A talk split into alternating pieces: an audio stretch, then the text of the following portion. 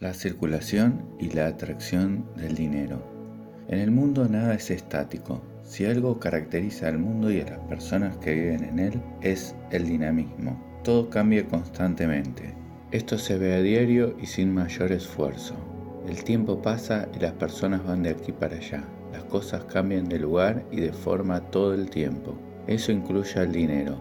Está claro que el dinero no cambia de forma ni es una persona, pero sí cambia de lugar a medida que pasa el tiempo. Este continuo movimiento puede describirse como un flujo de energía. Dijimos que el dinero es energía, todo es energía en realidad. Y en el universo, la noción de intercambio es fundamental. En todos los aspectos de la vida hay que dar para recibir. Por supuesto, el dinero no es ajeno a esto. Este proceso de intercambio y flujo de energía es absolutamente natural. Romper con su curso normal implica romper con las leyes internas del universo. Y las idas y vueltas del dinero son parte natural de lo que en el universo se establece. La acumulación de dinero provoca que se estanque, lo convierte en energía estática, cuando en realidad debe estar en constante movimiento. Acumularlo es forzar la realidad. Para conseguir que el dinero entre en su vida debe mantenerlo en circulación. La forma en que se traba el dinero tiene relación directa con cuán fácil y abundantemente fluye el dinero hacia usted. Piensa en lo siguiente. ¿Cómo trata el dinero? ¿Lo trata igual que a sus amigos? La ley de la cosecha. Más allá de que asuma el compromiso de hacer circular el dinero para poder atraerlo en cantidad a su vida, existen complementos para ayudar a que fluya más fácilmente. Sabemos que los que nos suceden en la vida tiene poco de exacto. No existen demasiados elementos de predicción respecto del futuro, a excepción de los acontecimientos que ocurren en lo que denominamos zonas claras. Pero actuando como corresponde todo es posible. La pregunta es, ¿cuáles son esos complementos de los que hablamos? Existen varios, pero el más interesante es el sembrado de dinero. Si bien dijimos que el dinero necesita y gusta de estar en circulación, es útil mantener una pequeña porción de él con nosotros. Para sembrar el dinero se deben tomar algunos billetes y colocarlos en distintos lugares del hogar debe elegir aquellos lugares de su casa que resultan significativos, que son realmente importantes para usted, sea cual sea la razón de ello. Debe tener en cuenta que estas plantaciones de dinero son como cualquier planta real. Si no cuida de ellas, morirán. La mejor forma de preservarlas es tomar el dinero de un lugar y ponerlo en otro. Debe hacer rotar todas las plantas de dinero que siembre. El sistema es el mismo con el que funciona el proceso de circulación y atracción del dinero del que hablamos antes, solo que en este caso se trata de un circuito interno. El sistema es el mismo con el que funciona el proceso de circulación y atracción del dinero del que hablamos antes, solo que en este caso se trata de un circuito interno. Si alguna vez necesita tomar dinero del que ha sembrado, procure no llevárselo todo. Al igual que con las plantas reales, nuestras plantas de dinero necesitan al menos de sus raíces para vivir. Nunca se llevaría toda la planta, ¿verdad? Imagino que preferiría tomar solo una parte de ella. Entonces tampoco debería tomar todo el dinero que tenga sembrado. Si olvida dónde ha dejado el dinero o si toma demasiado de una de las plantas, las está descuidando. No se preocupe si lo hace unas pocas veces pero tenga en cuenta que se trata de algo que debe corregir si quiere encaminarse hacia la abundancia. Visualización de la abundancia. Yendo por la vida con la idea de que nunca alcanzará la prosperidad, solo logrará que la pobreza gobierne su vida. Resulta muy importante que sus estructuras de pensamiento estén enfocadas hacia lo positivo. De acuerdo con la dinámica perfecta del universo, sus necesidades deben estar completamente cubiertas. En su vida no debe existir la carencia de bienes materiales, pero la única manera de lograr un equilibrio entre sus necesidades y lo que el universo tiene para usted es concentrarse en recibir la prosperidad que merece. Conseguir lo que desea solo es posible mediante el convencimiento de que todo está a su alcance. Sienta el dinero. Lo primero que debe preguntarse sobre el dinero es, ¿qué es el dinero? Normalmente cuando pensamos en dinero no pensamos en lo que es, sino en cómo lo obtendremos, para qué lo usaremos, si lo ahorraremos o no, y ese tipo de ideas. Constantemente estamos hablando sobre el dinero y gastándolo, pero pocas veces nos detenemos a pensar en lo que es.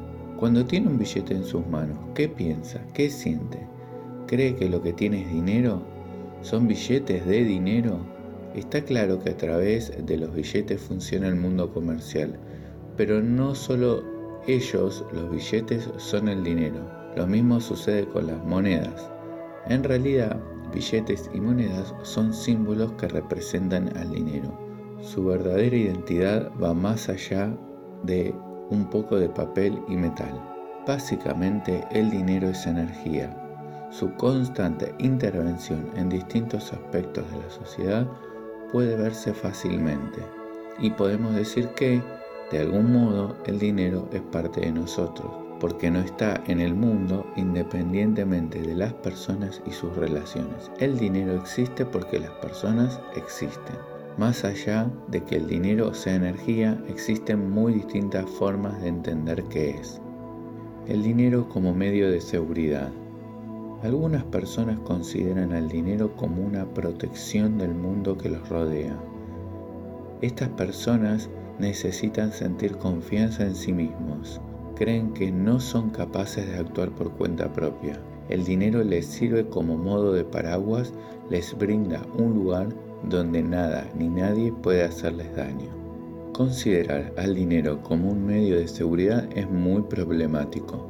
Estas personas suelen ser muy solitarias como consecuencia de la dificultad que tienen para relacionarse con los demás. Temen salir lastimadas afectivamente y por ello prefieren no comprometerse. Reemplazan las relaciones humanas por objetos. Eso les permite llenar el vacío generado no por pertenecer a un grupo social. Para este tipo de personas el dinero se traduce en seguridad, todo lo que no pueden obtener en su entorno debido a que son muy cerrados, lo intentan suplantar con el dinero. El dinero como problema. Otras personas consideran al dinero como un problema. Básicamente la preocupación puede ser por cómo conseguir el dinero, cómo perderlo o por ambas cosas a la vez. Lo interesante de este tipo de personas es que el problema son ellos mismos. El dinero en sí mismo no es un problema, se convierte en uno cuando se lo considera como tal, cuando la preocupación gira alrededor de no perder el dinero que se tiene y conseguir más y más. Lo que se está logrando es el efecto contrario. Mientras más piensa en dinero, menos tendrá. Si quiere incrementar sus ganancias, debe pensar para conseguir dinero, no para incrementar su preocupación. El dinero como factor de poder. El mundo en que vivimos se rige por una premisa fundamental. El dinero significa poder. Si bien esto es cierto, solo lo es en parte. Es posible negar que quien tiene mucho dinero es en general una persona importante y respetada, una persona que impone miedo a los demás. Puede pensar que con mucho dinero puede hacer lo que quiere. Como dijimos, esto es correcto aunque de manera parcial. El problema que tiene este tipo de personas es que ellos son los primeros en creer que con el dinero pueden arreglarlo todo. Y he aquí el problema. Desde esta perspectiva, todo tiene un precio y en realidad no es así. No todo puede ser solucionado con dinero. Si bien describimos las distintas posiciones que las personas pueden adoptar con respecto al dinero, es necesario hacer una aclaración. La vida real no es una ciencia exacta. Por ejemplo, que una persona no vea en el dinero un factor de poder no significa que éste no le resulte un problema. Las mencionadas son las más habituales formas de ver el dinero. Seguramente existen otras formas de verlo. Y es probable de que haya personas que coinciden en todas las categorías descriptas y en muchas más. Independientemente de la forma en que usted entienda el dinero, debe preocupar eliminarla y reemplazarla por la idea fundamental de que el dinero es energía. Las fuerzas en la relación con el dinero.